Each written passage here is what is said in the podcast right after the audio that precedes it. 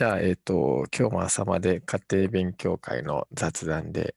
今日はスペシャルゲストをお呼びしています。福島陽子先生です。よろしくお願いします。よろしくお願いします。いたします。ちょっと最初に先生、簡単に自己紹介だけちょっとお願いしていただけたらと思うんですが、よろしいですか。ど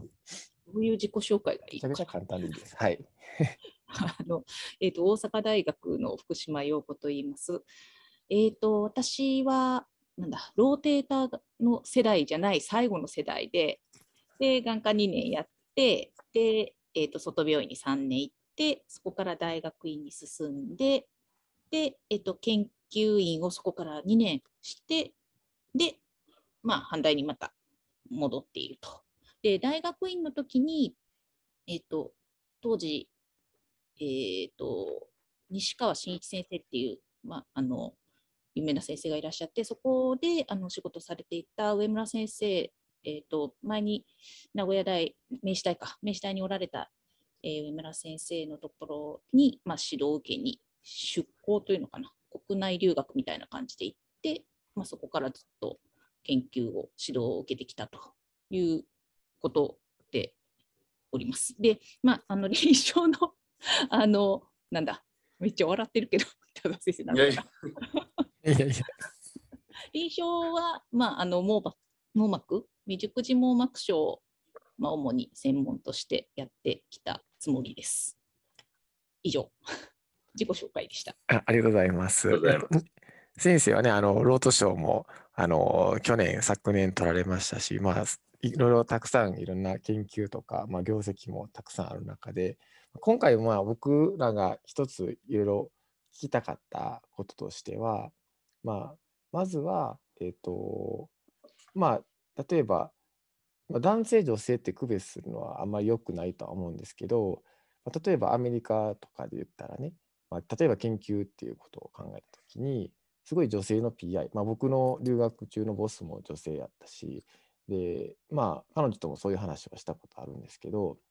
やっぱりそのこう、まあ、いろいろ女性 PI でも特に昔アメリカやったらもっといろいろな苦労もあったとかってあるんですけど、まあ、例えば日本とアメリカいろいろ違ったりとか、まあ、他の国とももちろん違うのあると思うんですけど、まあ、先生の中でこう一つまずこう女性であっていろいろこう医師としてこうやってきたり、まあ、研究者としてもやってきた中で、まあ、なんかこう良かったこととか、まあ、やっぱ苦労したこととか、もし何かあったらいろいろ教えてもらえたらなとか思ったんですけど、何か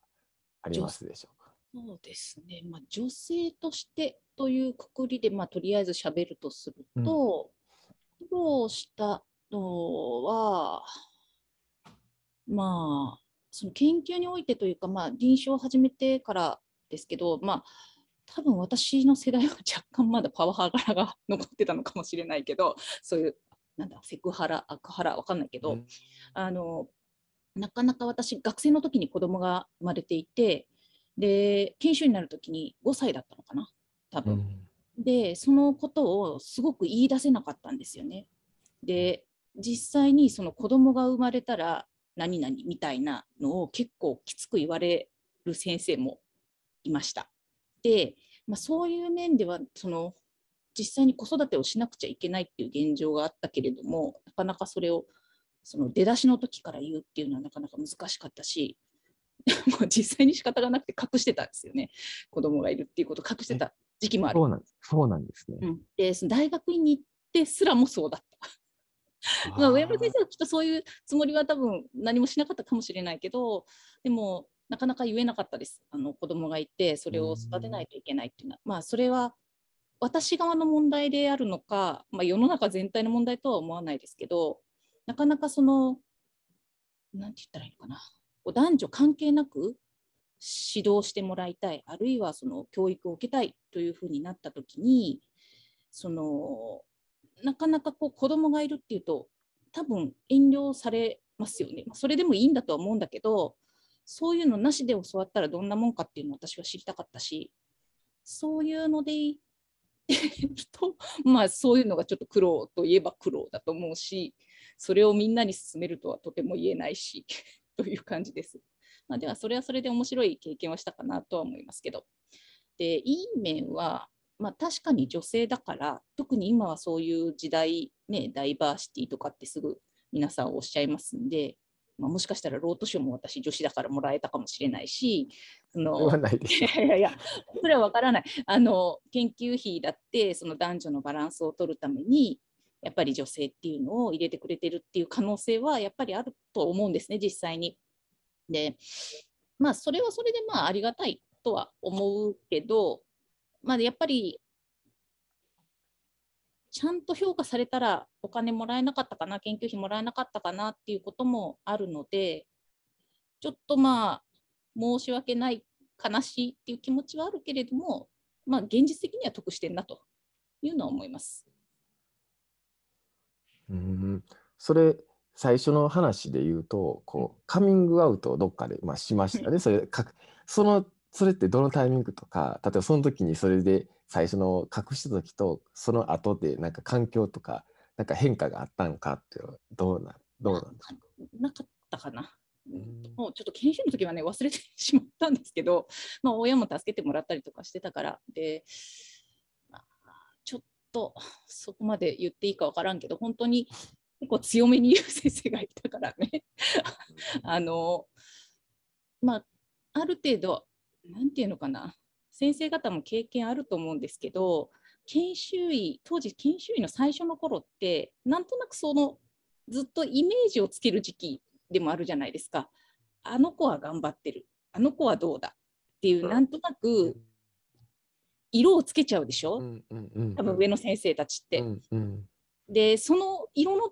判断の時に あの子は頑張るから教えをみたいになってると、後でそのカミングアウトをしても、子供がいるけど頑張ってたのね的な感じで、まあ、それでよくもらったりとかそういう意味ではなくて、ちゃんと教えてねっていうアピールをしないといけないって私は思ってたから、だからその言った後に何かが変わったっていうことはほとんどなかったような気がします。なるほど。いやなんかそういう、まあ、その今の話聞いてたら、まあ、すごくある意味ではこう忖度みたいなのがすごいキーワードとして頭に浮かんで、それあれのいやいやいや、みんなっていうかまあ、僕が今こっちにいたくか感じるのは、日本だと結構こう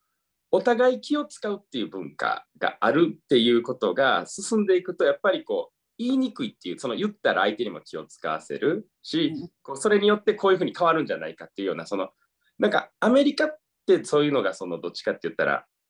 あんまり変わらないというか、相手がどうだろうと私は私っていうのがまあ結構強い、まあそれ当然変わるとは思うんですけど、なのでもうどうなるか言ってみようみたいな、まあ、それこそシンプルな例で言えば給料みたいなことももっとお金くださいってとりあえず言ってみて、でいや君にはこれ以上払えない終わりで、なんかあいつ給料こんな仕事しかしてへんのにもっとよこせって言ってきた、おかしいやんみたいな話にはならないことが多いし、だから言っていいよってすごい言われるんで、だからなんかでもなんか日本でもし例えば若い研修医の子が僕ちょっともう当直嫌ですなんかできませんとか言ったらなんなんあいつ研修医のくせにそんなん言うとかおかしないみたいな話になるじゃないですか。なるよね。なる気もしちゃうんですよ、やっぱり。だから先生のその話もすごいそういう意味ですごい分かるというか、多分みんなそういうのね、子供がもう実際いるだけじゃなくても、まあ、子供生まれたらとか、なんかそれってやっぱなんか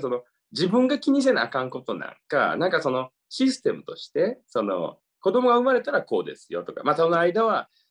当直とか免除されるけどちょっとなんか仕事はこう教えてもらえる時間も減るよとか、なんかシステマティックになればいいけど、なんかこうふわっとしてる分、なんか本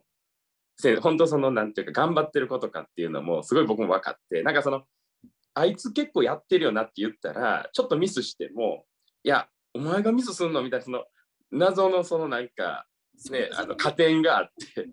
逆にサボってると見なされたらちょっと頑張っててもなんか珍しいな最近みたいな、すごい色眼鏡じゃないけど。でなんかそういうのはなんかね、すごく先生の話を聞いてると分かりましたし、まあ、ちょっと違うかもしれないけど、そのロート賞の先生の話がその、まあ、僕はそれ先生が別に女性だから関係ないと思いますけど、そのでしかもそのダイバーシティっていう観点から言ったら、たとえそうだとしてもやっぱりこういろんな人がいないとやっぱりこう、まあ、こんなんちょっと言っていいかちょっと分かんないですけど、この間もフジレチナとか見てたらおっさんばっかりっていうやっぱ印象を受けるんですよね。もうアメリカの網膜症主体学会、女性めちゃくちゃ多いんで、その重鎮としてもなので男しかおらんなみたいな、やっぱそれにこっちに来たら違和感をちょっと感じるなって。だからそういう意味でもやっぱりこう同じ人ばっかりいてやっぱり考えが偏ると思うんで、なんか全然それでいいんじゃないかなとは思いましたけど、そのこうなんていうか、そういうふうに見られるっていうような感じるのもなんか分かるなっていうのを思って、だからそれが変わればすごくいいんだろうなっていう、その当然バランスよくなるよね。だって男性と女性ほぼ1対1なんだから、でだから普通にみんな半分ぐらいいるっていうのが普通になったら、そんなことも思わなくていいし、なんかいいんだろうなっていうのをすごい話を聞いて思いましたね。先生、北澤先生はどうですか？僕研究の世界の男女比あんま知らないんですけど、どんな感じなんですか？いや、それはなんかほとんどそんなすらを感じたことすらないかな、その男女比がどうこうとかっていう話は。ただこれはボスにこう聞いた話なんやけど、うちのラボにまあ、ブラックのね黒人の、まあ、女性の、まあ、ボス族っていうかがいて。でその時にまあいろいろ取材とかね、記者とか、まあ、その来た時に「あなたのラボには黒人がいるのね」とか言って「すごいね」っていう感じで言われて、ですごいそれで取材されてピックアップされたりとかして、で例えばうちのバックの研究所のホームページのウェブサイトのトップにその彼女が載ったりとかするの。でアメリカもだからさっき、まあ、その男女っていう意味ではアメリカは多分なんかもう。まあ、今の中ではほとんどもうそんなそれすらもないような感じはあるんやけど、その人種のやっぱりダイバーシティのあれには相当まだまだこうやっぱり残ってる。でだからそれをあえてこう作り出そうとしてると。で、まあ、うちのボスはやっぱそれを言われた時に「は？」っていう感じで言えば言って、それって別にその人がブラックやから別に雇ってるわけでもないし。でそんなことないのに向こうからそういうことをいろいろ言ってきて取り上げようとしていく。それって全然こうフェアに見てないと、もうめちゃくちゃアンフェアに見てるっていう話だよね。だからやっぱりそういう文化はまあ相当やっぱあると。で一気にだってカリフォルニアでそんなみんなめちゃくちゃこのダイバーシティっていうような州でそういうことがまあやっぱり普通にあるっていうところなんで、やっぱりもっとそのね真ん中の中央のねところやったらもっとあるんちゃうかなとかって思うし、なんでやっぱりまあその男女っていうことは多分あんまりないかなと思うけど、違う意味のこの人種差っていうことはすごいあるかなっていうのはアメリカにはあるかなと。そっちの方が多分大きいんやろうなと。まあだからブラック・ライブズ・マターの話とかも当然ああいうのすごいこうやっぱ現象としてもやっぱ起こったしっていうので、だそっちはまあ日本はだから逆にこうまあ、大体同じようなね、アジア人で、まあ、日本人でっていう中であれだから、多分そこの差っていうのがあんまりこの生まれにくいと思うけど、その分この男女っていうところが多分日本においては結構いろんな社会的な構図とかまあ、税金とかタックスのことだからって扶養控除とかの話とかもいろいろあるじゃないね。だからあんなもこういわゆる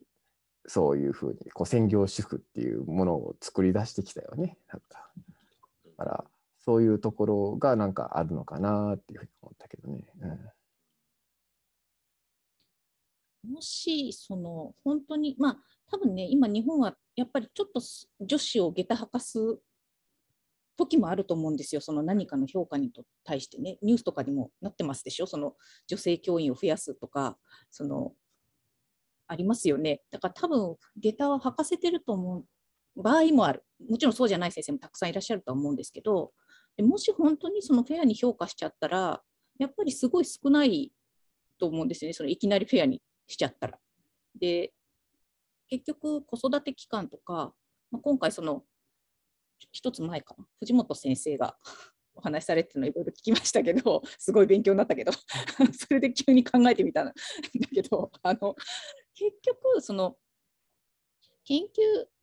基礎研究とかでその研究を続けるためにはもちろん論文も出さないといけないし、研究費を取ったりするっていうのは多分重要な仕事だと思うんですけど、そういうのって結構40歳で縛りが一つの山っていうか区切りが来ちゃうんですよね。でそれを誰も教えてくれなかった、上村先生が教えてくれたから私はすごく助かったけど、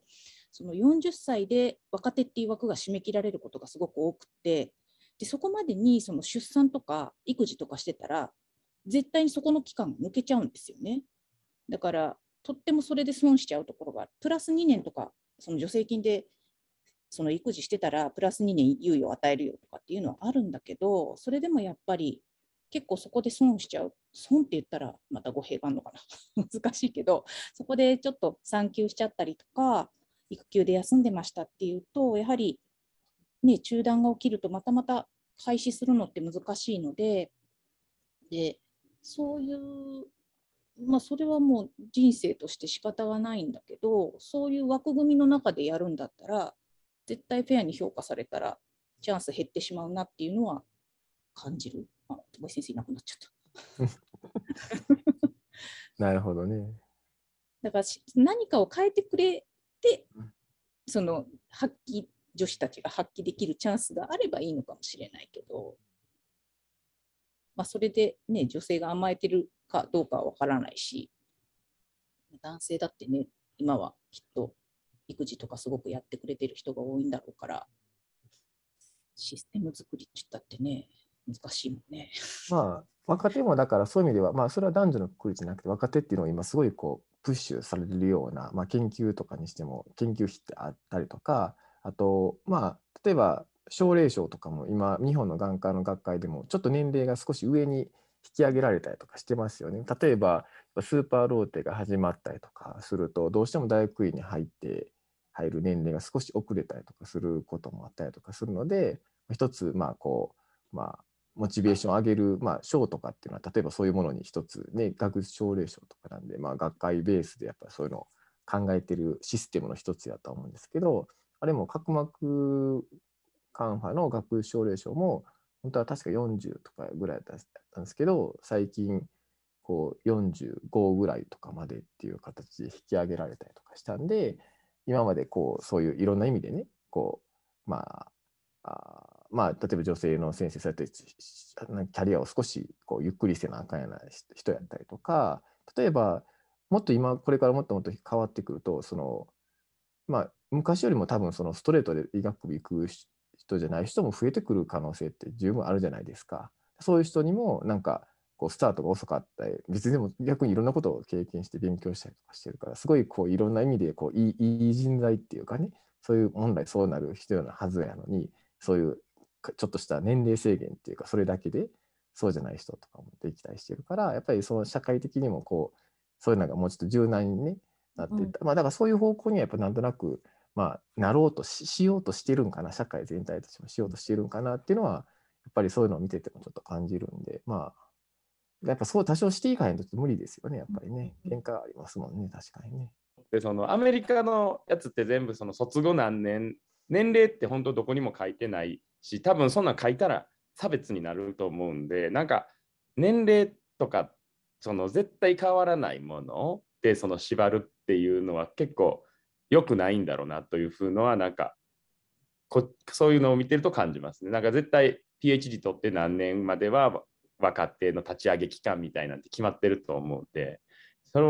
そうする方が別に何歳で取ると関係ないと思うんで、やっぱりその本当40歳って僕も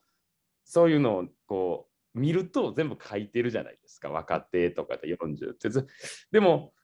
それってじゃあ40だったらどうなるかって、なんかすごいもう道筋とかがこうカチャカチャカチャって決まって絶対こうしなさいみたいな、でもみんながそれできるわけじゃないやろし、なんかもっといろんなパターンっていいのになというのは思いますよね。でなんか先生に聞きたいことでそのモチベーションってどっから出てくるのかなっていうことで、やっぱりこう大変じゃないですかいろと。で、大変な中で、その、でもこう、頑張るっていう、その原動力みたいなのは何かあるんですか？その研究に対してとか。そんな私ごときが語っていいかどうか、かなり謎だけど。でも、別に研究はあんまり嫌だと思ったことなくて、で、多分、まあ、出だしは、医学部入ったのも研究というか、本当は自閉症の研究したくて大学入ったんですよね。なんで眼科やねんっていう話なんだけど、その結局小児科の先生が授業に来た時に自閉症に興味あるんですけどって言って、すごいすげなく断られてそんなのやってないよみたいなと思って、まあ、結局眼科になったんやけど、で学生の時子供もいたので、今多分基礎配属って言って研究室に配属されて数ヶ月研究できるチャンスとかが多くの大学であるじゃないかなと思うんですけど、それ全くいけなくって、で1回目の時、今慶応の岡野秀之先生っていう先生いますよね。でその先生のところに配属が決まってたんだけど、いけませんって言って単位くださいって言って一日も行かなかったんですよ。ほんで、まあ、そういう研究が全然学生の時できなくて、すごくこうそれが後悔してたから、まあ、社会人になって研究をしようと思って始めたので、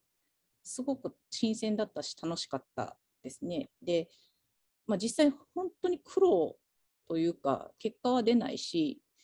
もう追い詰められるしで、苦しいこと多々でしたけど、なんとなくその今研究を始めて多分12、3年ぐらいなんだと思うんだけど、5年に1回ぐらい楽しいことがあるすごく夜中におーって言ったりとか、そういう喜びがたまに来るっていうのを、それを貯金にしてちょっとずつ食いつないでる感じって思ってたんです。でそしたら大阪大学に中野徹先生っていう教授がいらっしゃるんですけど、病理の先生で、その先生がこの間最終講義をされた時に同じようなことを言ってらしたんですよ。5年に1回ぐらいすごいいい結果が出て嬉しい気持ちになるんやって合ってたんだと思ってだいたいそういう感じでやってきた感じですね、うん、それがすごいでもモチベーションになってる。なんか自分のこうやってることで見つけられることがちょっとでもあるっていうのがとっても楽しいように感じています。先生方はいかがですか？いやでもそう楽しいことっていうのは間違いないと思いますし、その別にしたくないことをしてるってしたくないことはしたくないので、そのしたいからしてるっていうのが多分ほとんど、まあ基本的には。ただなんかこう、まあ、何なのか分かんないですけど、やっぱしんどいものみたいな、そのよく頑張ってるよねみたいな感じに見られることもよくあるじゃないですか。でその楽しさをうまく伝えられたりとか、あとそれを感じれた人は多分ハマってやめなくなるってことが多いと思うんですけど、なんかただしんどかったみたいな人はこうなんかなんでそんなんやんのみたいななんか感じになってるんかなって思うんで、まあ僕もだからまあ僕自身がやってることに関してはまあやっぱり楽しいですね。先生、まあ、5年に1回ほどのそんなんではないですけど、で大きさも小さいけど、でもやっぱり人がまだ知らんことを見つけた時の楽しさっていうのがまあ原動力かなとは思いますよね。どうですか？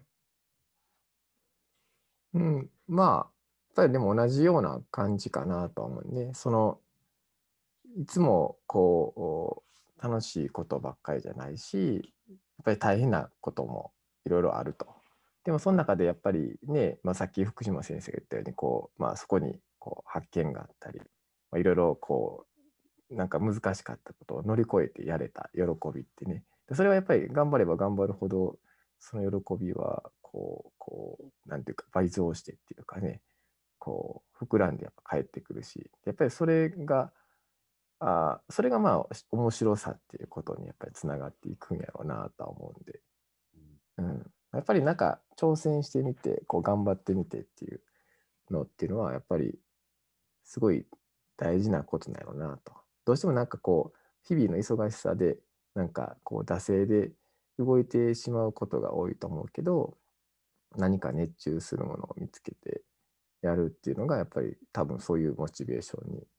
つながっていくんやろうなというふうには、特に今の、福島先生の話とか聞いても余計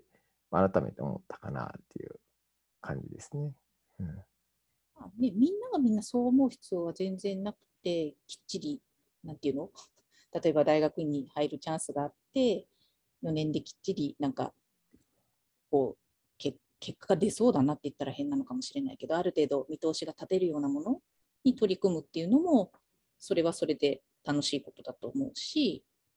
ダメだったらしゃあないかという感じで言ってこう取り返せるやろみたいな感じで突っ込んでいくみたいな、そういう性質の人はそういうふうなチャレンジングしたらいいだけのことでいやでも確かにそうですよね。その好きというか、その向き不向きは絶対あると思うので、なんかこう自分でやるのが好きな人は多分続けるんじゃないかなと思うし、こうなんか言われたことをきちんとしたいっていう人はなんか野に放たれたら多分どういうことをしたらいいのっていうのはすごく辛いだろうなっていうので、でもそれはすごいここでもよく北澤さんの話するんですけど、日本の受験とか、結構若い頃ってどちらかというと言われたことをきちんとするっていうのに最適化したらより効率的っていう形になるじゃないですか。でも社会に出てその年齢を重ねるにつれてオリジナリティをすごい求められる社会だし、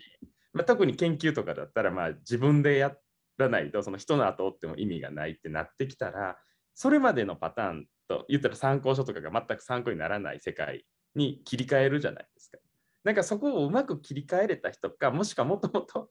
全然言うこと聞いてなくてやりたいにやってた人が後々はすごいうまくいくようにも感じて、でも受験はそういうシステムじゃないじゃないですか。そんななんか好き勝手してる人をピックしようとはしてないから、だからなんかそこのこうなんていうかこうつながりがうまくいくかどうかっていうのが結構研究とかも含めて、あとその社会出てからなんかすごくハッピーな人と結構こうしんどそうな人とのなんか分かれ目かなみたいな、PI な人かそうじゃないかとかっていうのが分かれるような気がするんですけど、なんか先生はそういうふうに感じられることとかありますか？確かに先生のおっしゃるように年とともにオリジナリティをっていうのはすごいありますよね。あの人はこれ何々の人みたいな、そういうキャッチコピーじゃないけど、なんかそういうのやっぱり求められるんだろうなというのはもうひしと感じてますけど、みんながみんなそういうふうにできるわけじゃないし、そうやって選ばれた人だけが研究続けられるんだったらちょっと切ないなっていう気もしますね。ある程度枠の中でこう、人がやらないけど、枠内ではありますけど、人のやらないことをやりますよぐらいのところでもある程度やらせてもらえるゆとりがあってほしいなっていうふうに願いますけどね。そんな突き抜けてる人はもちろん突き抜けていっていただいたらいいんですけど、そういうガンガン攻める人だけではないので、ある程度そのちょっと面白いなぐらいって感じてる人もある程度望めば維持できるみたいな感じにしておいてほしいなっていうのは思いますよね。なるほど。あとちょっと話が変わるんですけど、小児眼科のことで、アメリカの網膜硝子体のところにいると、小児眼科ってむちゃくちゃホットっていうわけじゃないんですけど、優秀な人がすごい入ってくるフィールドって感じるんですよ。今の若手のこいつすごいって言われてる人らは網膜硝子大人もやりながら半分は勝利っていうそのパターンがすごく多くて、でそういう人たちがいい研究とかたくさんしてる、大人の網膜硝子体がちょっと煮詰まってるっていうのもあるような気はするんですけど、小児を中心に活躍してる人が目立つ感じがあるんですけど、日本ってなんか結構小児はもう別みたいな感じで分かれちゃってるじゃないですか。あれってなんでなんだと思いますか？なんかこっちに来るまでなんかそんなもんだと思ってたんですけど、それがすごく特殊なことだってちょっとこっちに来て気づいて、なんでなのかなって。私あんまりアメリカの事情を知らなくて申し訳ないんですけど、私がむしろ知りたいぐらいでなんで人気あらへんねんっていうこのまあ確かにね、その最近すごく思うのは、まあ、網膜に興味がある子はいっぱいいて手術をしたいとか、その画像を解析するの面白いみたいな言ってくれるというか言ってるのをよく耳にしますけど、まあ、小児ってなかなかやっぱり機会もない未開の地じゃないですか。だそこを面白いと思えればいいと思うんだけど、そのあるもので何かをしたいっていうふうになるとやっぱり物足りないっていうか、何にもできないんじゃねみたいにきっと感じてるのかなとちょっと思ったりしますけど、どうやったら興味持ってくれるのかなってすごい思うし、それをアピールしたいと思いながら私にはうまくいかないなと思って試行錯誤してる感じ。なるほど。もちろんね、研修医の先生たち、レジデントの先生たちですら ROP の診察しに行かないって言って乗り気じゃない子もいるんですよそのこと言ったら怒られるからやっぱり大人の疾患の方が見慣れてるし、いろいろこう自分が見えなくても分かることが多い、それは素晴らしいことなんだけど、そういうふうに思っちゃうのかなと思って推察してますけども、どうですか、そのアメリカで小児に行く人たちって未開の地を愛してるマイケル・チャンって先生ご存知ですよね、はい、彼がなんか講演でなんか冗談交じりに言ってたのは、まあ、小児はやっぱり人気はないらしいんですよ。でやっぱり大変だし、でも僕はなんかその誰も行かない小児に行ったからいい人なんだよはははみたいな、なんかよくわかんないと言っててでもなんか、まあ、僕全然そこは知らないんですけど、見てると小児の眼科やってるっていうだけで、まあ、ちょっと偉いみたいだから、網膜症したい大人だけじゃなくて小児もやるっていうのは、まあ、すごく頑張ってる人のまあ証みたいな感じで、なんかそういう若手アワードとかを取ってるやつはそういうのをやってるやつが起きてます。優秀だからそうやってるのか、やってるやつを あいつはすごいそういうのもやる偉いやつってなって、その若手のマイケルズアワードっていうのがあるんですけど、そういうのをもらってるのかは、でもなんかすごい多いんですよ。その中のメンバーを見ると、あ、こいつもそのなんかアメリカで小児ってピーツとかってなんか言うんですけど、なんかピーツみたいな、小児眼科もうまくやるやつやみたいな。でもなんかそのシステムとしてもなんかそれをサポートしてるっていうのは、そのなんかアカデミーのなんか ROP の変遷みたいなんで載ってて、その日本もまあ多分近い状況だと思うんですけど、なんかアメリカでは90年代ぐらいに ROP 見るとこがなくなって、それはなんかその一つは保険の問題で、やっぱ未熟児の子どもの親とかがちゃんと保険払えないから、診療とか治療してもお金にならないからもう見ないっていう病院が増えたことで、もうすごいその新生児医療が崩壊しかけて、で集約するっていうのになって、でレッドカムとかが導入されて、テレメディスンとかとつながって拠点病院でみんな見ましょうみたいな話になって、まあでそこに専門医がいなくてもレッドカムで取って専門医が診断してやばくなったら送るみたいな、そういうシステムが構築されてちょっと耐えたらしいんですよ。でなんかだからやっぱりそういうのもあって、まあ、その優秀なやつで研究もしたいし、でも大変さもちょっと緩和されたっていうようなうまい場所に今はいるのかなとかも思いますけど、でもすごく本当みんなこいつすごいなっていう分かって、まあ、同じような年代の眼科医はもう大人もやってるけど小児もやってるってやつがすごい多いんで、なんかなんでやろうなって、この差はまあ子供が多いとか少ないとかもあるんかなとかもいろいろ思うんですけど、ちょっと考えちゃいますね。なんでやろうと。私もすごく知りたいです。まあでも見る機会も少ないのかなと思うんですけどね。前にそのいつだったかな、まだ大学院に入る前だったと思いますけど、成育医療センターに見学に行ったんですよね。もうすごくびっくりして。診察のスピードとかも違うし、こんな風に診察するんですかみたいな、ものすごい衝撃をもう受けたんですよね。こんな世界あるんだと思って、そういうなかなかね、その診察の場がオープンになることないじゃないですか。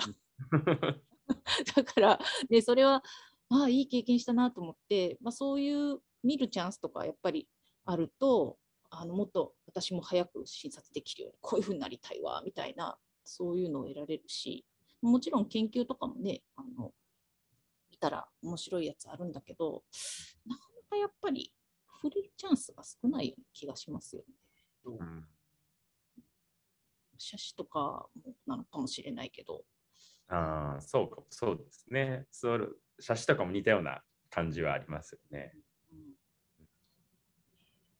いろいろだから、でもやれ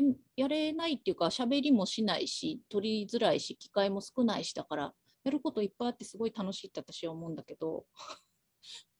なんかね、全部できるみたいな。そうそうそうそう、やろうと思えばね。新しいこといろいろあるんじゃないみたいな、そういうこう気持ちになることは少ないのかな、わかんないですけど。なるほどね。でしょうね。そういうシステムとかわかんないけど、ね、魅力的な賞があって、魅力的なそのテレメディスンとかね、多分あんまり大人でやってないことが普及しだすとすごい面白いなってきっと、ね、思い出すと思うんだけど、日本はテレメディスンちょっとはやってるけど、そこまででもまだないのかなっていう気はしますよね。アメリカに比べたら、その離れてるとは言っても、そんな離れてるに値しない、全然行ける距離に病院はいっぱいあると思うので、本当の田舎に行かなければ日本でそこまでテレメディスンが必要な状況ってすごい少ないとは思うんですけど、アメリカと比べれば。ただで、やっぱその専門性の高い未熟児とか、あとそれこそ角膜の感染とかで全然専門外の人が適当なことするんだったらできたらいいなというのはすごい思うので、未熟児網膜症とかはもっとそうなってほしいなと思いますね、テレメディスンで。本当にそう思います。なるほど。アメリカではそれは戦略的にそういうふうにしてたんかな。だからそれはそうみたいね、戦略的に、もう実際崩壊するからっていうので、だから多分もうだからテレメディスンというよりももっとその前のもう遠隔画像診断みたいな感じでも OK ってどっかで割り切って、だから絶対それは専門医が直に見た方がいいのは間違いないけど、いやそんな専門医いませんみたいな感じで、どっかでこう諦めというか線を引いてやっただと思いますね。すごいですよね。なんかアメリカは論文読むだけだからあれだけど、そのコストのこともそうだけど、その両親の教育レベルのこととか、未熟児の親に対してのこととか、あとなんかそのやっぱり診察回数を減らそうぜみたいな、そういうのもあるし、全然こう日本だけでいたら気がつかなかったアプローチをするのねと思って。見てますけど、そのモチベーションめっちゃ高いと思います。診察回数を減らすそれは私もすごい興味あってでもやっぱり日本だとそれなかなか難しいね。やっぱり保険点数が取れないものを開発してもなかなかみたいな、じゃあスクリーニングの回数減らそうか基準変えようかってなったら多分すごい大変なんじゃないかなと。今結構ね、スウェーデンとかアメリカすごいそういうのたくさんやってますでしょ、多分。そのスクリーニング基準を変えようとか回数減らそうとか、画像診断も合わせて体重増加とか合わせてすごいたくさん研究してるけど、すごいなと思って。先生が言ったんだから集約化してやってるから子どもの数も多いので結構信頼性の高いデータが出るんだろうなと思って。楽しい限りですなんかこっちはだからもうその未熟児グループみたいな、本当一つのグループでみんなでなんかそのマルチセンターでやっていってるように、その全てが網羅されてるわけじゃないと思いますけど、やってるのは他の領域でも結構、まあ、そう結構なんかチームをこの一大学じゃなくてマルチセンターはもう基本のフレームワークとしてやっぱり動いている感じがあるので、結構まだ日本は結構施設ごとの研究っていうのが多いと思うので、なんかそれがもっと一つなんかまあ学会主導とかでね一部やったりはしてると思うんですけど、そういうのって小児のそういう学会ではどんな感じなんですか？なんか学会で研究しようみたいなとかってまだあんまりですか？知らない、私が知らないだけかもわからないですけれども、やっぱり診察回数少なくしようみたいな発表をそーっとすると大丈夫かなみたいな感じでいつも発表するから私があなるほど。来て大丈夫ですかみたいな。直すとかじゃなくていいですかねみたいな感じで。あんまりそういうその毛色のやつってないので、私自身はとっても興味があるんですけど、実際に今ね、その NICU がある施設、大体常勤の眼科の先生いらっしゃるので、ね、海外とはやっぱり違って手厚いっていうところがあるから、なかなかそういうところまでしなくてもいいんじゃないみたいに多分なるんじゃないかなと思うんですけど、まあ、それはそれでいいことなんだけど。いやでも先生の言わんとすることはすごくよく分かって、やっぱりできるからやるって言ってたら多分どっかで限界が来るんで、やっぱりこのコストエフェクティブというかそのバランスの最大ポイントを探さないとエネルギーは無限じゃないっていうのは、まあ、常にだから毎日それ見てあげたら一番いいかもしれないけど、そしたら多分100人は見れても101人目は見れないみたいな話になってくると思うので、やっぱり効率的にやるっていうのはすごく重要視される場面かなというのは思いますね。だから日本はそれは結構弱いじゃないですか。やれることをやってあげようっていうのが基本的にあると思うので、いいことだと思いますけど、なんか無駄も多いとは思いますね。なんていうのかな、ドクターのボランティア精神っていうか、貢献しようという気持ちにかなり依存しているシステムっていうか、本当は専門は緑内障なんだけど、まあ、当番回ってきたから NICU もやりますわみたいな、そういうので片手間に見てる先生多分たくさんいらっしゃると思うんですよ。ほんでなんだか分かんないけどなんか悪くなってるような気がするからいっぱい見ようかみたいなきっと、いやそんな話をちょっと今妄想入ってますけど、でもあるんじゃないかとちょっと予測しておりますので、なるべくそういうのを解消できるような取り組みができたらいいのになっていつも思いながら、そういう臨床の研究はしたいと思ってますけど。先生はROP は草加先生とかから習ったって感じなんですか？習ったというか、草加先生は私が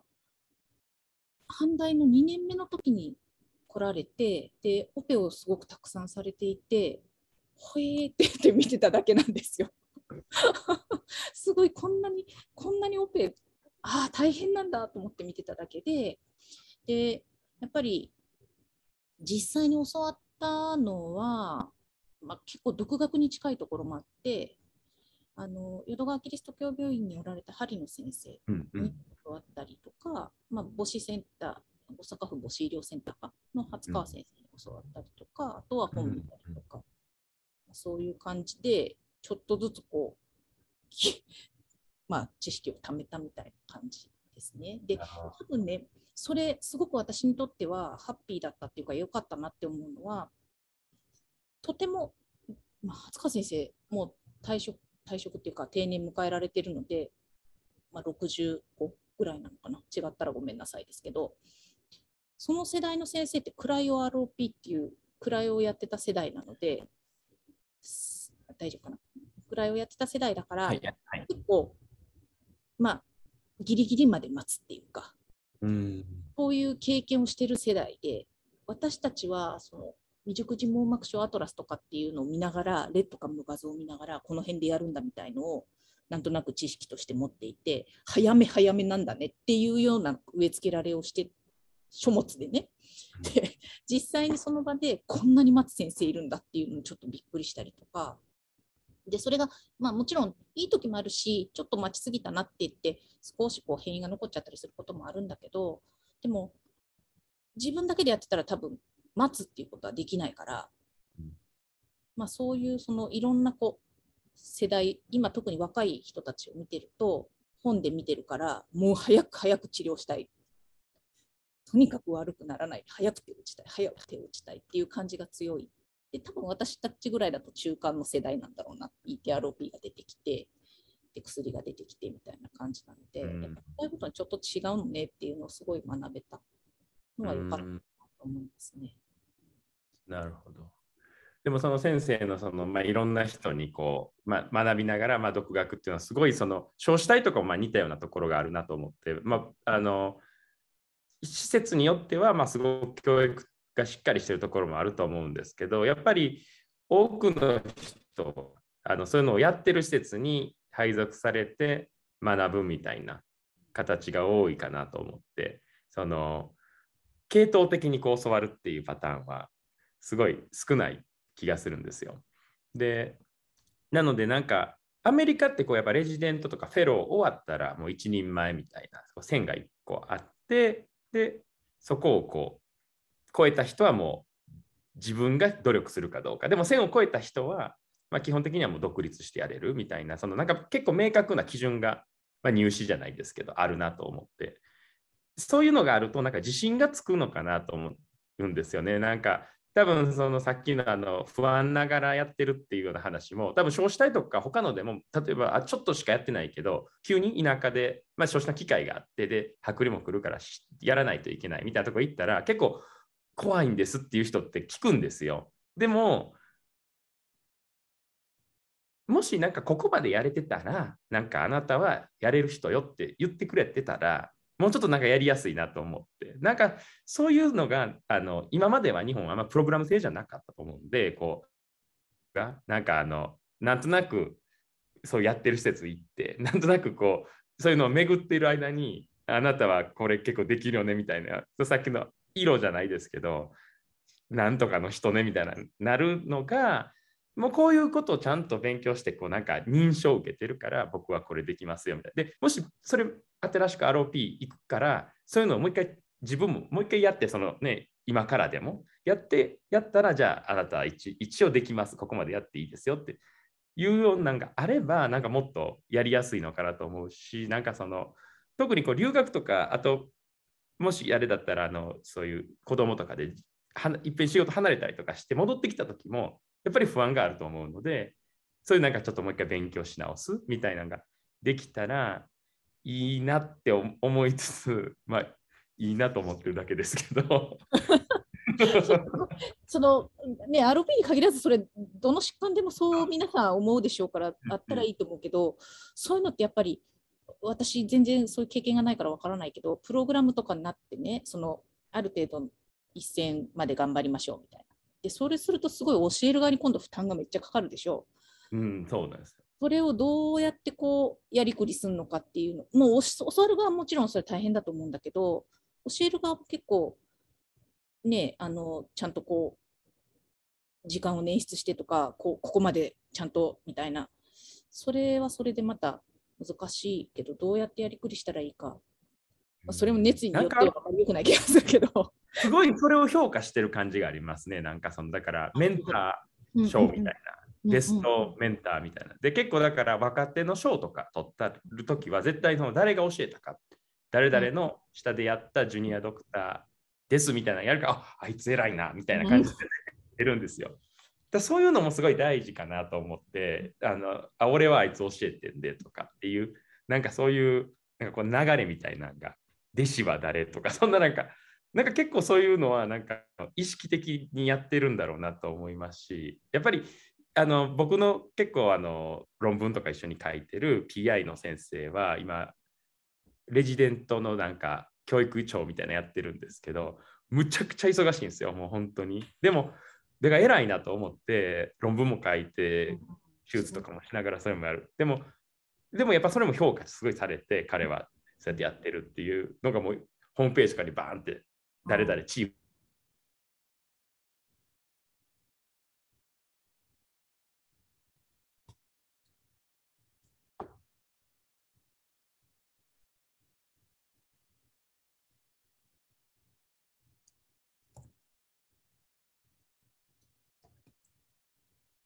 すいません。ごめんなさい。あ、いやいや、なんかホームページでっていうところまで。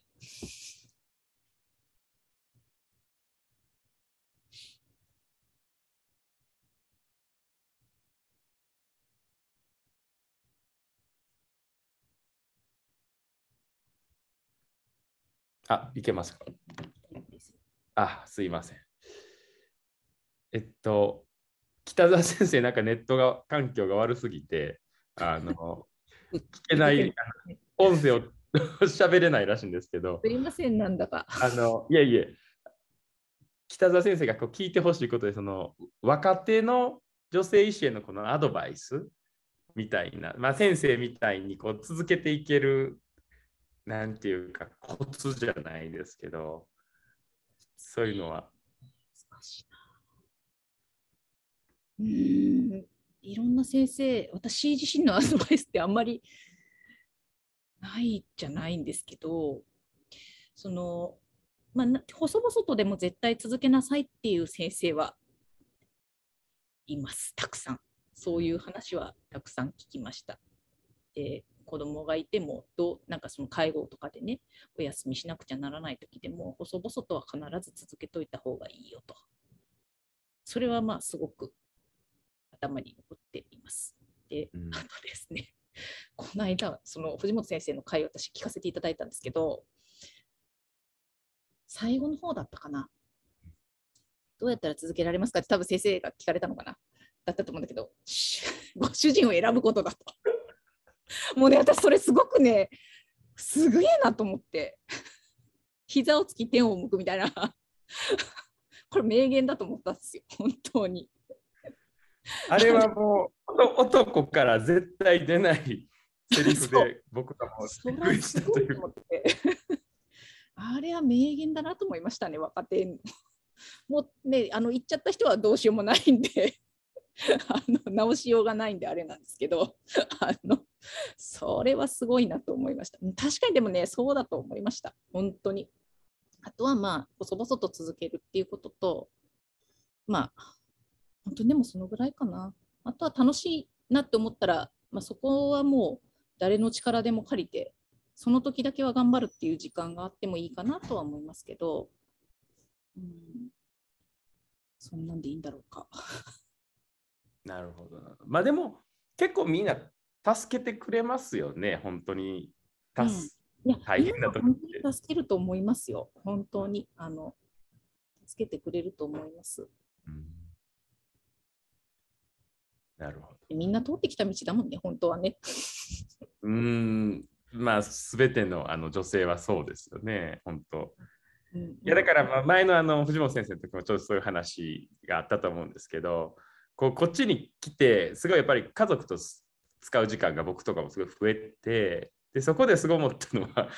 今までなんかこう仕事と言いながら家に帰るのが遅いけど、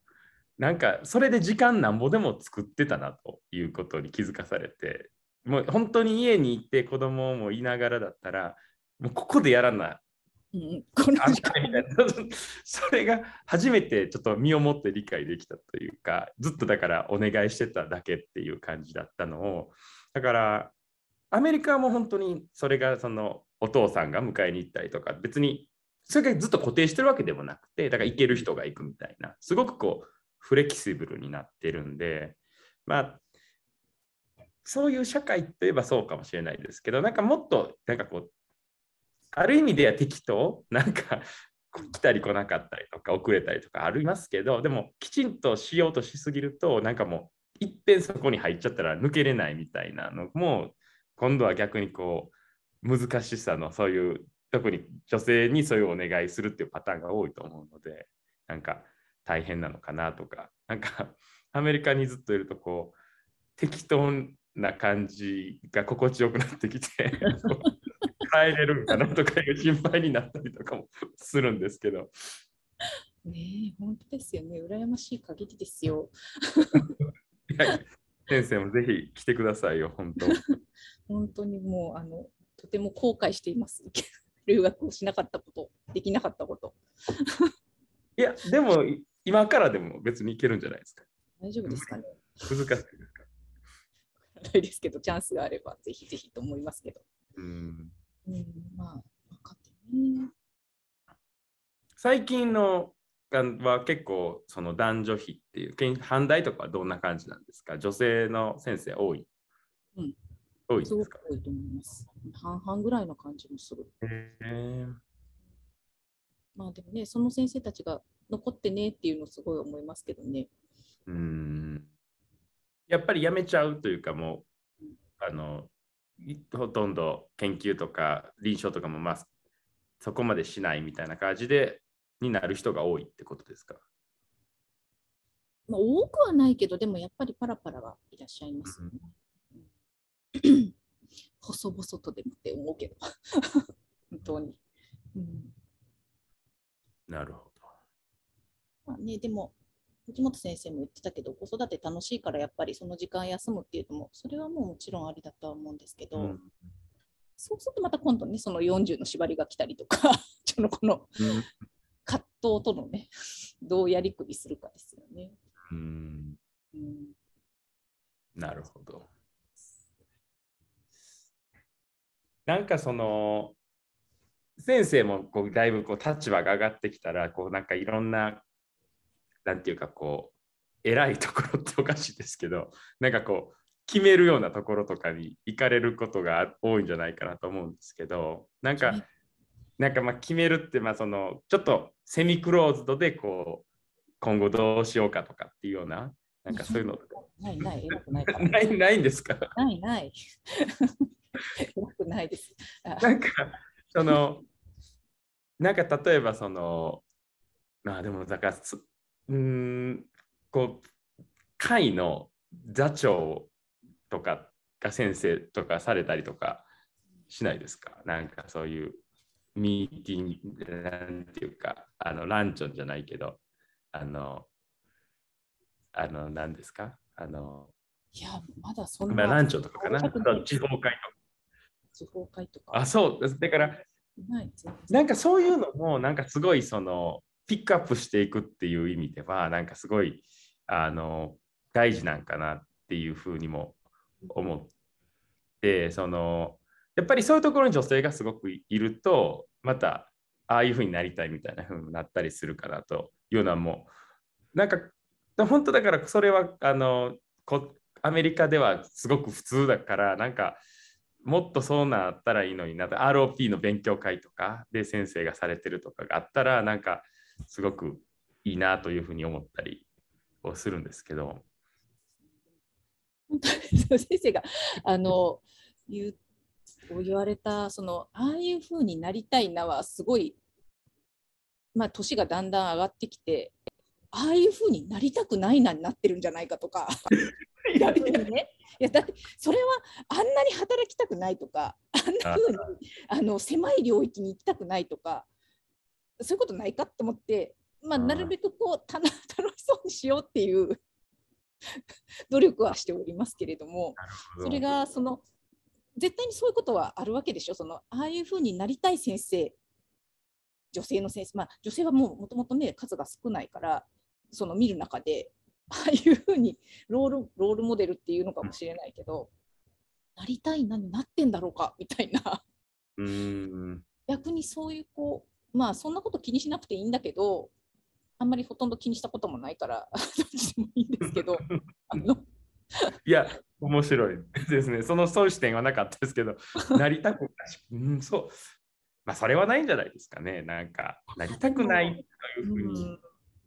みんな疲れた顔してたらきっとなりたくないなって思うんじゃないかしらってすごい思いますよ。そのこういうまあ研究でも臨床でもいいんだけど、これ楽しいってなってる先生はもちろんいるけど、まあお疲れな様相の先生もいらっしゃるわけでそれはどこの世界でもそうだと思うんだけどだからなりたいななのかなりたくないなのかどうなんだろうってすごい思う。なるほど。そういう人たちがなりたいなと思わせてくれてる先生なんだろうって、まあね、私たちの時のその同じぐらいの、私が自分が若かった時に上にいた先生方っていうのは、もう今結構教授になられてる先生、草場先生とかもそうだけど、なんか大変そうだったけどすごいこう楽しそうにやってんなっていう感じを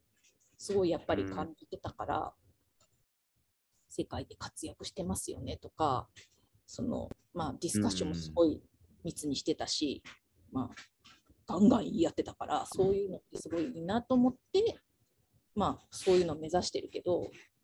まあ今の人たちがそういう結構強めにね、そのディスカッションしてるけど、今そういう現場を見るとこってあんまりなくないですか？まあアメリカでもちろんあるんだろうけど、先生日本におられたときにこれどうなんやみたいな、違うぜみたいなもうちょっとそうどうでしょう、うん、マイルドマイルドいいと思うんだけど、マイルド、ね、強くても全然いいと思うんだけど、ね、そういうの楽しいと思ったから、それで全然いいなと思って来ちゃったけど、こっち側が少しこうすり合わせって言ったら変だけどマイルドにしていくとかあるわけでしょうどうですか、やっぱりアメリカの強め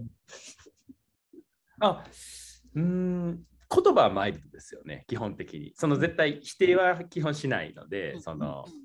で、まあ、アメリカ、まあ、僕の英語力の問題かもしれないですけど、そのみんな全然伝わり合ってないんですよ、実は。その日本ほど。日本ってやっぱりみんなすごくちゃんと理解してるし、まあ、日本語の理解力も高いというか、やっぱりいろんな人がいるんで、まあ、そのネイティブだけじゃないし、でネイティブでも別にちゃんとキャッチしてない。みんなもう適当にこう言いたいこと言って、あとはなんか半分ぐらいしか聞いてないように感じて。だから一つの、例えばこんなことしましょうっていう時でも、もう繰り返し、これをやる、これがこうで、こんなことが分かったからこれを次進めましょうとかっていう話をすごいするんですよ。で、なんかその別にみんな、あ、いいんじゃないとか言ってても、なんかその、あんまりちゃんと理解しないから、なんかその、めげずに言い続けるみたいな、もう5回、6回言ったら、やっとみんなちょっとずつ分かってきてみたいなぐらいなんですよ。なので、なんかそんなにマジにならないっていうか、その、そういう場面もあると思うんですけどね、マジな場面も。でも結局だって各界の質問とかでも、みんな日本だったら、はいって言って、なんとか大学の誰々ですって言って、こう質問するじゃないですか。こっちとかまずその、まあ名前は言いますけど、自分が言いたいことを1分ぐらいプレゼンして、でなんか質問はこれだとか言って、いや、お前自分がなんか喋りたかっただけやろみたいな感じの質問の仕方なんで、だからなんか全然こう、なんていうかな、発表のディスカッションとか議論っていうか、なんかこう俺はこう思ってる丸みたいな噛み合ってないみたいな両方間違ってたりとかしますし、なんか言ってることでもなんかで、そういうとこはすごい適当に聞こえますけど、でもみんな議論しようっていう、そのみんななんか意見言おうっていうのがあって、そうしたらなんかふといつもこう考えてんねんなとかっていうのが分かるっていうのが、なんか論文とかには出てこないところとしては面白いと思って、まあみんな発言は絶対したいしするっていう文化なのはいいなとは思いますね。なんか日本だといい質問をしないとなんかこうアホやと思われたら嫌なみたいな、なんかちょっとそういうとこあるじゃないですか。なんかこう気の利いた質問じゃないけど、でも誰一人そんな風には見えないというか、もう質問したら正義みたいな感じでやってるんで、でも悪い見本、いい見本は分かんないけど、でもそういう考え方もあるかもしれないですね。なんか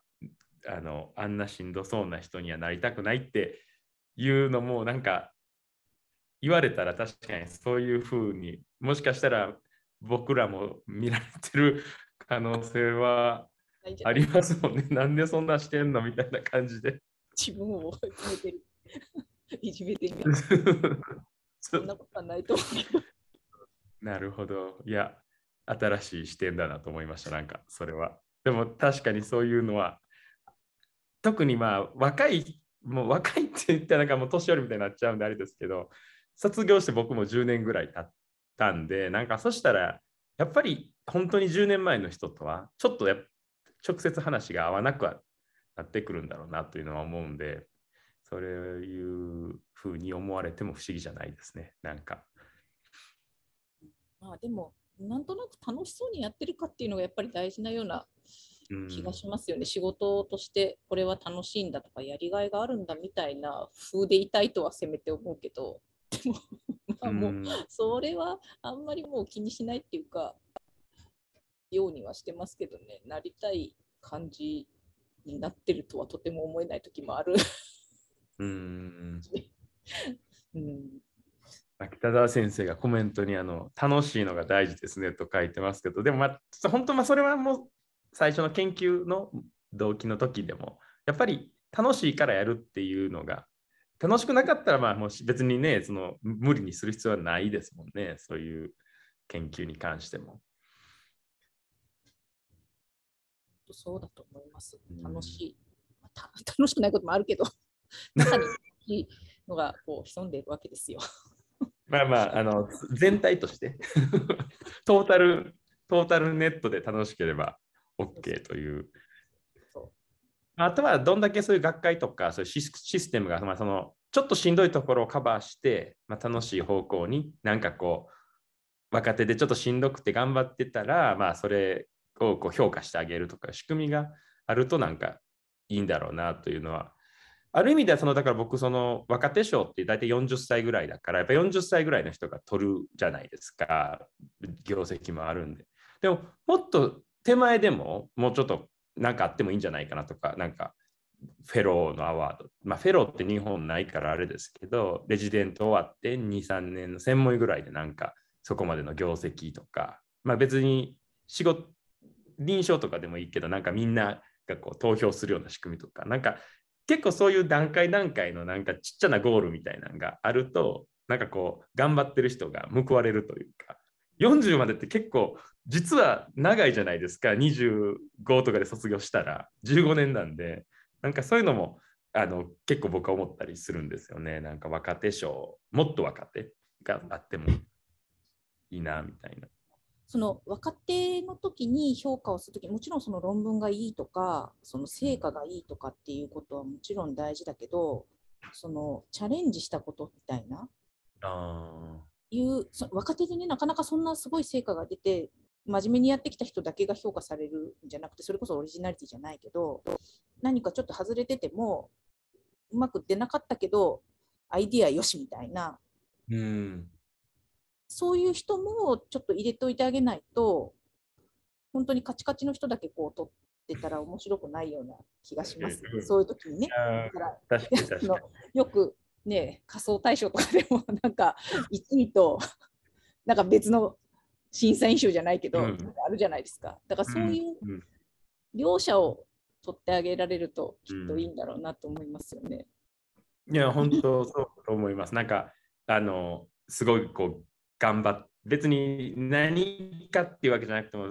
ね、こうなんか結構田舎の病院で行ってそこの医療をすごい頑張ったとか、なんかそのすごい評価難しいけど、フィルムアワードとかもそんな感じですよね、一発で。いやいやそう思います。なんかそういうのが日眼とか輪眼とかであったら、なんかこう一つのモチベーションにもなるだろうし、そういうのがあると行こうっていう気にもなるんじゃないかなとも思いますしね、学会に。こういうこと考えてみました、失敗したけどみたいのでもそのある程度の年代は許すみたいなのがあったら、みんなチャレンジしやすいのになって思う、ね。なんかだからアメリカの先生ってやっぱ発表すごいうまいっていつも思うんですけど、でもメディカルスクールの学生ぐらいまで戻るとやっぱりみんなまだまだ稚拙らしくて、やっぱりその後何回もそういう経験をしながらブラッシュアップされていくっていうふうに臨床のところに留学してる先生とか聞くとやっぱり言われてるから、やっぱりそういうアメリカの人ってすごい発表うまくてみんな優秀に見えるけど、彼らもすごい努力してるというか、その経験してきてるんで、やっぱり数を踏めばみんなやっぱうまくなるっていうのはあると思うので、そういう場を設けてあげることもすごく大事なんだろうなとかっていうふうに思いますね。なんか若い頃からこう楽しく、なんかそのシリアスにならずに、なんかね、なんか軽くいけるというか、なんかすごくちょっと余談ですけど、網膜症主体のイメージングカンファレンス、ヤヌッツィラウンドっていうのがアメリカであるんですよ。月1回やってて、で各地域が持ち回り、例えばボストンで今度やるって言ったら、ハーバードとか、あとタフツとかがその主幹になって、そこのレジデントとかが朝礼発表して、まあ、フェローが、ファカルティがそれをサポートしながら、こいつを出すみたいな感じでやるんですけど、最初にまずその彼がどんな成り立ちで、どっから来て趣味が何かとか言った後に朝礼発表するんですけど、重鎮が並んでるんですよ。もうそのヤヌッツィもいるし、もうアメリカの網膜症主体の大御所で、1枚スライド変わるごとに、なんかこれはなんとかだとか言って、なんか朝礼提示なのに最初からごめん分かっちゃったわこれとか言って、なんかちゃちゃ入れまくりながら、で、それ別にズームで全世界にフリーで配信されてるんですけど、なんかすごく辛辣なようで、でもなんかアットホームな感じもあって、別にそのダメとか言うのなくて、なんかこれはああだこうだとか言って、俺はこんなの見たことがあるとか、もうみんな好きかって言ってる、まあなんか反対ななんか会心みたいな。感じなんですけど、なんかああいうのってすごくいいなと思って、別にその人たちはそこでちょっと顔も知れるし、なんかこう全国のいろんな、まあ、有名大学ですけどやるんで、別にその賞とかではないけど、まあ、一つなんかみんなに見てもらえて、奨励発、まあ、ただの奨励発表なんで、まあ、珍しい奨励をちゃんと奨励発表するっていうだけなんですけど、あんだけのね大御所に見てもらえるから、なんかすごく貴重な機会だなっていう感じで。なんかまあそういったのでもまあいいし、なんかやっぱオンラインだから別にそのお金とかそんなかけんでも、もう本当今みたいなズームでなんか30人、40人で やれたらなという、なんか日本でもなんかこう帰ったらなんか僕はちょっとあれなんで、もうちょっと偉い先生にお願いして。ね、大事ですよね、それね。きっとねどうチャチャを入れるかでだいぶ料理が違う気がする。そうなんですよ、そうなんですよ。チャチャがね、めちゃくちゃ面白いんですよ、それいつも。ねえ、そういうの大事ですよね、きっとね。うん、いやー、だったら面白いね、きっとね。楽しくやっていきたいですね、まあ、その楽しいように。本当にそうです。そうであってほしいと思う。うん、もう、なかなかね、その、失敗するチャンスが今きっとないんだと思うんです。まあ、よく言われるんだと思うけど、私なんかもうめっちゃ怒られたし、まあいろいろあったけど皆さんもそうかもしれないですけど、まあそういうのもうすごいいい経験だ。まあへこみますけどね、それはそれで大事なことを教わったんだと思うし、そういうのにいかに切り返すかっていうのも、まあそれできっとトレーニングなんだと思うし。ね、だから、まあ、ちょっと失敗してもこれ自分が面白いと思うからみんなに発表してみようとか、そういうふうに思う土壌がきっと多分先生たちにもあると思うんですけど、ちょっと、ね、過激だけど言ってみようとか、その面白いから 言ってみようとか、こういう仮説やってみようとかまあそれはガチャは入るんでしょうけども、まあ、そういうチャンスをね、あったらいいのにねって思いますよね、本当に。うんうん、いやそうですね。やっぱり失敗って結構大事というか、すごい印象にも残ってるし、でもそういう時になんか言われた言葉がなんかすごい後で染みてくるというか、当時は、分からなかったけど、あ、こういうことだった。なんかその年を取ると、なんかこういかにあの時の自分がそう言われるに値することだったかっていうのを分かってくるというか。そうなんですね、本当にそう。まあでも失敗をしてほしいわけじゃもちろんないんですけどこっちがしてきた失敗は全部こうしなくていいように情報を共有したいですけど、まあでもそうじゃない、こう自分がしてしまう失敗は、ね、気にしないでやったらいいのにねって思うよね。ダイバーシティ、ジェンダー、若手、寛容。北澤先生が最初の話に戻りますけど、今回のトークはダイバーシティがキーワードで、ジェンダー、若手、いろんなことに寛容できることが大事ですね。まあそうですよね。なんかそうですね。いや、本当そう思います。一つだとやっぱりこうちょっと煮詰まるっていうところもあると思って、みんなこう同じ方向になんか前に習いしてると、本当にこう誰が前や後ろやとかもすごいややこしいし、なんかこうすごくこうなんていうんかな、競争圧力が強すぎるというか、こうあっちゃこっちゃ向いてた方がこうみんなほのぼのと放牧されてる感じで絶対いいなという気がするんですよね。そうですね。まあでも、ね、最近は特になんか先生方もきっといろんな人とコラボするんでしょうけど、全然関係ないところのコラボした先生とかと話したらすごい、別に何にもこう進歩するわけではないんだけど、あ、そういう視点もあるんですねみたいな、うん、楽しい話が聞けたりしますよね。そうですね。いや、じゃあちょっと北澤先生に。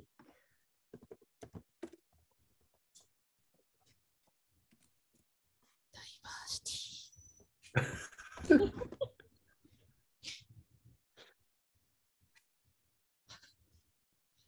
ゃあちょっと北澤先生はもうネット環境の不調により音声が出ないので、今回は僕が締めさせてもらいたいと思いますけれど、いや本当でも福島先生からこうちょっと苦労の話から、いろんなどういうふうに大変なのを乗り越えるかという話まで、そしてこうちょっと寛容性とダイバーシティという、まあ、ちょっとホットな話に飛びながらいろいろとお話を聞けてよかったと思います。でまた日本に帰ったらいろいろと一緒に仕事もできればと思いますので、よろしくお願いします。ありがとうございました。ありがとうございました。楽しかったです。なんかこれちょっと全然別なんですけど、それ研究の話で、その、先生の何でした ATK でしたっけ、うん、これは録音切られる。これはもうきっとこうかなと。いいですよ。